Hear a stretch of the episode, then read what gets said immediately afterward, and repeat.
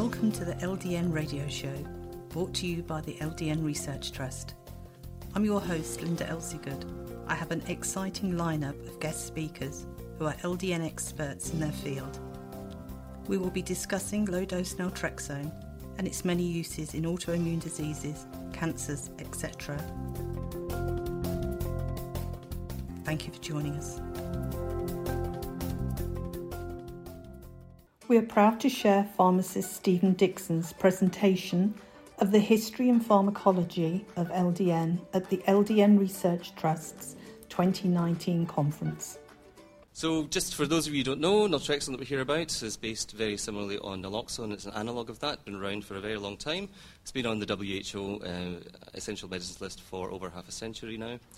It uh, binds to receptor group called the G protein coupled family of receptors, which means that one input or one block or one action or one key, if you're thinking about it that way, can have a multitude of different actions. So that's things like the glucagon receptors, the TLR receptors, the beta adrenergic. Just by one molecule attaching in different ways in different concentrations and potentially different times, you can have a, a, a functional outcome that's very different. Um, specifically, if you don't know about opiate receptors yet, then what are you doing here? But actually, no. Um, so, just in case. So, we have agonists, and that's like morphine. You've got partial agonist, that's like buprenorphine, and you've got an antagonist, and that is basically naltrexone, naloxone, and nalorphine. So the, the history and the, the pharmacology of LDN are, are quite interesting. Um, if you're downloading this slide at home, there's a very, very interesting little slide you can zoom in on there that tells you all about it. But basically, um, the way that naltrexone works um, in blocking the uh, euphoric effects of opiates is that when you are exposed to exogenous opiates, for example, morphine, um, morphine, heroin, etc., um, you can give naltrexone and it competes for the same receptors and blocks the effect of that drug. So that's the very basics of it. So if you look up the pharmacopoeias, that's what it says it does. But actually, the morphine and exogenous opiates that we have are actually analogues of endogenous opiates, and we call those endorphins largely. So when you give um, naltrexone um, in, uh, regularly in a full dose, it reduces your sensitivity to all opiates. So it blocks this whole pathway, including your own natural endorphins. So actually, the, what you can find is that naltrexone was originally used for addiction because it blocked the effect of the exogenous opiates and allowed for the body to recover and for the receptors to go back to normal, reducing addiction. But actually, what we discovered the last sort of 10, 15 years is that naltrexone, like a great number of other drugs, uh, is not completely selective. Selectivity means it doesn't do exactly what you expect it to do once you put it in the population. So often, if you think about amitriptyline, gabapentin, pregabalin, they started off for one mechanism and we're using them for all sorts of different things now. Just exactly the same for naltrexone, nothing really new there. Science improves and clinicians like yourselves spot them. Oh, that's doing this, and then we actually elucidate what to do with that. But one of the most interesting things, is, and if you've seen the slide before, I apologise, but um, drugs are chiral, they're three dimensional. So a few, about maybe seven or eight years ago, there was a really huge push on drug companies trying to make extra money by ripping out the, the dextro or the levo uh, antimer of their drug and calling it a new drug because licensing allowed for that. Um, now, that's because in humans, basically, the levo, um, the sort of left handed molecule, fits into receptors in our body in a very similar way to the, the endogenous compounds that we have. So, you, stripping out the racemic, the dextro, often meant that you had a pure molecule with fewer potential side effects. Because in human, in human beings, often, or, or mammals, the, the, the right antimer, which is the dextro molecule, may not do what you're expecting it to do, but it also may have some effects of its own. So, and different isomers, because even though they are chemically the same, they're shaped differently, so they can have different targets. So overall, um, eh, when you have naltrexone that we're using today, it's a 50-50 called racemic mixture. Basically means when it's synthesized, half of it's left-handed, half of it's right-handed. So in LDN, we're using it far lower doses than, than we do for addictions, but you can still see precipitated withdrawal. So this, this mechanism of action that we know from the, the levo antiomer is still working. It binds onto these endorphin receptors that we talked about, that are the natural endogenous opiates that we produce to make ourselves happy and to regulate homeostasis, the immune system, and all sorts of other things. But we find out that also LDN in this dextral molecule, and there's a lovely paper which is at the end of this, shows that the dextral molecule binds to, the, to a group of receptors called TLR. Hands up if you've heard, heard of TLR. Ah, great, okay, right, so I don't have to explain that then, you can talk to each other. But, but, there's a few couple of really interesting things. Endorphins that are innately produced by the human body, so by whenever you have a happy event, whenever you're feeling positive, are natural immunomodulators, generally anti-inflammatory. So I was talking to someone just recently, uh, in fact last night, I don't know if she's here, but she said, well, you know, taking LDN could potentially be like having intercourse three times a day because of the level of, of endorphins that are getting released. And we'd had a good laugh at that at uh, one o'clock this morning. But I mean, actually, it's, it's, it's stuck in my head because at, actually the. Um, the, uh, the endorphins that are being released are being released in a very similar way, and it doesn't really matter how you get those. But the TLR receptors that we talked about are part of the innate immune system, and that means there's two different ways that naltrexone can modulate the immune system. If you haven't heard of Ian Zagon, then Google him. Um, he's been looking at endorphin research for a very, very long time. There's 30 years of research. He has written a myriad of papers. A lot of them are quite impenetrable. If you try to read them, they're very detailed but incredibly good science. We know that endorphins, the use of endorphins does cause a reduction in inflammation. So when you look at the immunological effects of naltrexone in experimental models, you can see benef- benefits in wound healing, MS, ocular surface disease. There are some pharmacists are making sterile eye drops, which um, we're not in the UK because it's a bit too difficult um, because of the regulation. But there's incredible papers in Crohn's disease. We're seeing people using it in uh, pancreatic cancer. I see one of the pioneers at the front here. Uh, breast cancer, you know, we're seeing r- results of this. And, and, and the list is constantly growing, and it's because of this, this – the different effects that we're expecting from LDN than you do than you get from the licensed form. So as I was sort of hinting at earlier on, this racemic mixture of naltrexone, um, can I point? Oh, I can. Look at that. Okay, so this racemic mixture of naltrexone has the levo, which is a potent antagonist and blocks these opiate and endorphin receptors, whereas the dextro has a blocks um, TLR9, and we will be able to elucidate that quite well. And that's the start of the immune cascade. The thought being that this TLR receptor system is being overstimulated by either an endogenous molecule that's floating about in the body after a disease or after some sort of autoimmune event that's caused that to happen constantly. And by blocking that as well as um, releasing extra endorphins, you are totally dampening down the immune response. Everybody with me so far? Yes, good. nobody's fallen asleep yet. That's good, which is good, which is positive. Um, so, it, eh, one of the reasons that I find this so interesting is that because of this general anti inflammatory effect, naltrexone appears to be able to do so many different things, but really it's working through the same mechanism. So, chronic pain has an inflammatory component, as does a number of CNS disorders you know, you will uh, probably, I think, if, uh, if I'm right, I think we'll hear from an oncologist later on who will define cancer pretty much as an inflammatory disease. Uh, and we know that autoimmune diseases are, are, all inflammatory based. So it sort of makes sense why you can use it in this wide frame. And it, but the, when you first start looking at all the things we're using LDN for, it does feel a bit like a sort of medical drug, uh, you know, but only once you start to understand what it's doing. So there's some slides here which you can download and have a look at later on, but basically sort of explains what's happening in each individual scenario for chronic pain, for your dopaminergic release, and in cancer. I'm sure that we'll go into that a bit later on. If you want to have a look at the slides, you can sort of elucidate from there. Um, there's some great papers which I've got on the slides as well, which you can download and have a look at, um, which haven't changed much. We again have updated our um, dis- consultation requests that we've done over the last year. And we're now looking at still the majority of MS patients um, with chronic fatigue and fibromyalgia following quite quickly behind. Rheumatoid arthritis and um, Lyme disease are not far away from there, but it just shows you the incredible range of diseases that we're seeing responses to.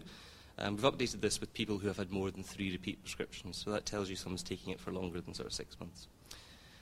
So just to touch on some clinical practice guidelines, if I've got time. Have I got time, Mark? How am I doing? Yes? Okay. I'm talking very, very quickly, and I'm glad that we're getting there. So, clinical practice guidelines as a, as a physician. Um, when you're looking at um, chronic pain, what we've learned is that you withdraw other opiates very gently. Um, there's a drug called Nefopam we use in the UK, but non-steroidals can be useful. Acetaminophen is often underused when you're withdrawing painkillers. And then review the whole use of what they're, um, of what they're actually taking. So is the standard therapy actually optimal before you start sticking LDN in there? Because there's no point in not standardising you know, what you're using based on the best, medi- best medical evidence possible. But if you don't get any response from LDN after three months in chronic pain, really it's probably not going to do very much, and the patient's going to start taking opiates again, and it's, and it's challenging an important thing that we've learned um, over the last few years, especially in the last sort of two years, really, when uh, there was a presentation at one of the conferences talking about PTSD, talking about anxiety, talking about using LDN for psychiatric disorders, that leads to many more patients wanting it. The issue with that is you, you, we really feel that you shouldn't be treating somebody for a an anxiety condition or a, a, psychiatric condition unless they are under care of a specialist, but also they've been stable for a while before you stick LD in and, and add it in, because you don't then know whether or not it's part of the um, whether it's part of the whole um, uh, disease progression. So, and managing things like expectations are very important. So, has anyone in the room used LDN for Parkinson's patients? Yes, so there's quite a lot. So it seems to have a positive effect on mood, it seems to make them feel better, but it doesn't seem to do very much for the disease progression. But I don't know, that that's probably enough to give them it. That seems to be what we're experiencing. Maybe I'll be told differently by somebody else. But managing the expectations, because people will have looked up the internet and will be, be, oh, this is going to cure my MS next week, you know, it's going to cure my Crohn's disease in two days. These are things that we've got to be careful of that we don't overpromise where your local area or your, your government body or your approved body has a tool that you can use to, to give the person the number. So, for example, in anxiety, we use something called the HAD scale. You know, we'll ask a certain number of questions and then they get a number. Well, today you're a 17. Well, when you see them again in three months' time, you know, you've been taking LDN, are they now a 17 or are they lower? And you know, in our case, lower is better. Um, we find that in CNS disorders you can increase um, sort of 1 milligram weekly up until you get to about 4.5. In cancer, it's important. Now, there's a lot of people talking about cancer today, so I won't touch on this very much. But basically, if you are a clinician working in general practice and you're not connecting with the oncologist who is treating this patient and not telling them what you're doing, you probably want to rethink how you're approaching that or making sure that the patient actually does talk to their oncologist, primary oncologist, about it. That's not only for their benefit, but it's also to let the oncologist know that if it works, it might not have been what they did. You know, it's important for us to feed that back. Um, but actually, again, it's all about this ethical consideration of should we be sticking LDN into someone when actually there might be a new immunological drug, there might be something that's actually got a licensed clinical trial behind it. You know, have they tried everything that's actually standard before going into you know unlicensed and special compounded medication? And I'm saying that really because you know I, th- I think in, we are slightly more regulated in the UK uh, than than you guys are in this sort of field but uh, for us, it's a, it's a, very specific consideration with some guidance that's been given out very recently by our regulatory bodies, stating very clearly that we shouldn't be going off book into something that's unlicensed until you've explored the standard options. Dead, really important in cancer, you would have thought. So there's some dosing uh, information with cancer. We are tending to do, use LDN a lot with cannabinoids. Um, the dose of, ca- of cannabinoids is using pure cannabidiol uh, 50 milligrams, three days on, three days off, or some sort of variation thereof. Sometimes, depending on the weight of the patient, we increase or decrease that. Um, the and there's a really nice paper in glioma for brain cancer that uh, was completed by GW Pharma but was never published. Uh, not quite sure, maybe Gus might talk a wee bit about that later on. But so you can look at using uh, THC as well in some patients with glioma because there is good evidence to show that it's not going to be negative. Um, so as we all know, you can you can sort of take some opiates along with at the same time as taking LDN, but you really want to withdraw the um, fast, sorry, the slow release ones and keep them for breakthrough pain and give a window of a gap. Explaining that to a patient can be quite challenging because often you say, oh, you're, you're going to have to be off your painkillers, you have to be off your opiates, and that's a barrier to people getting into uh, trying LDN. Uh, so having a conversation that's very frank with them about you know reducing their usage you probably find that the majority of people who are on taking chronic opiates are actually taking the chronic opiates because they have pain caused by taking chronic opiates. So, again, one of the reasons I'm here today is to learn about ULDN and the uh, ultra low dose LDN, because that, that's where I think that could be really useful, and we have not explored that in any great depth in the UK yet. But I guess you guys have got a bit more experience in that. In autoimmune diseases like uh, chronic fatigue syndrome and Hashimoto's, we find that the response can sometimes be very, very fast. So we tend to, tend to say reduce how quickly you titrate up from 0.5 every couple of weeks. If the patients desi- start to get side effects such as feeling like fluey or tired or feeling very hyperactive or jittery, then you drop the dose back down to half and continue as before. But again, those are the patients that you need to worry about. Now, in Hashimoto's, we do sometimes find that people go thyrotoxic. Um, quite quickly, so again, making sure you're interfacing with their primary care physician so that they're having the, the adequate tests required. Now, one thing we've discovered is a lot of people are taking their standard therapy from their GP, but they're also topping up with liothyronine, they're topping up with natural thyroid, they're topping up with things that their own GP doesn't know about. So in Hashimoto's, it, it's becoming more and more evident that you have to have a bit more of an in depth conversation with patients so that you don't um, cause them any harm. Historically, um, MS, uh, we've seen that diseases can, get, can seem to present worse symptoms in the first two to three months. No one really has elucidated why. If someone wants to explain it to me, then that would be great. But actually telling them about that is quite important. Um, there's all the other things that you can add in. You can do tests for CRP, you can do all the sort of normal things that you do. Just because you're putting them on LDN doesn't mean you shouldn't look at doing some of the standard testing and following that up. But don't do everything at once. So often we'll see a physician has seen a patient, they've had a great consultation, and the patient is turning up with a prescription for five different drugs that have all to start at once. How on earth is that patient or any of the other people in the team, to, how are they supposed to know if any of that worked? because you started all at once. So do, do things stepwise, one at a time, and do it carefully. So, I guess from, from my perspective, um, we've seen a number of different administration methods. So, when I first started doing LDN um, and coming to these conferences, people were making capsules generally, and that was it.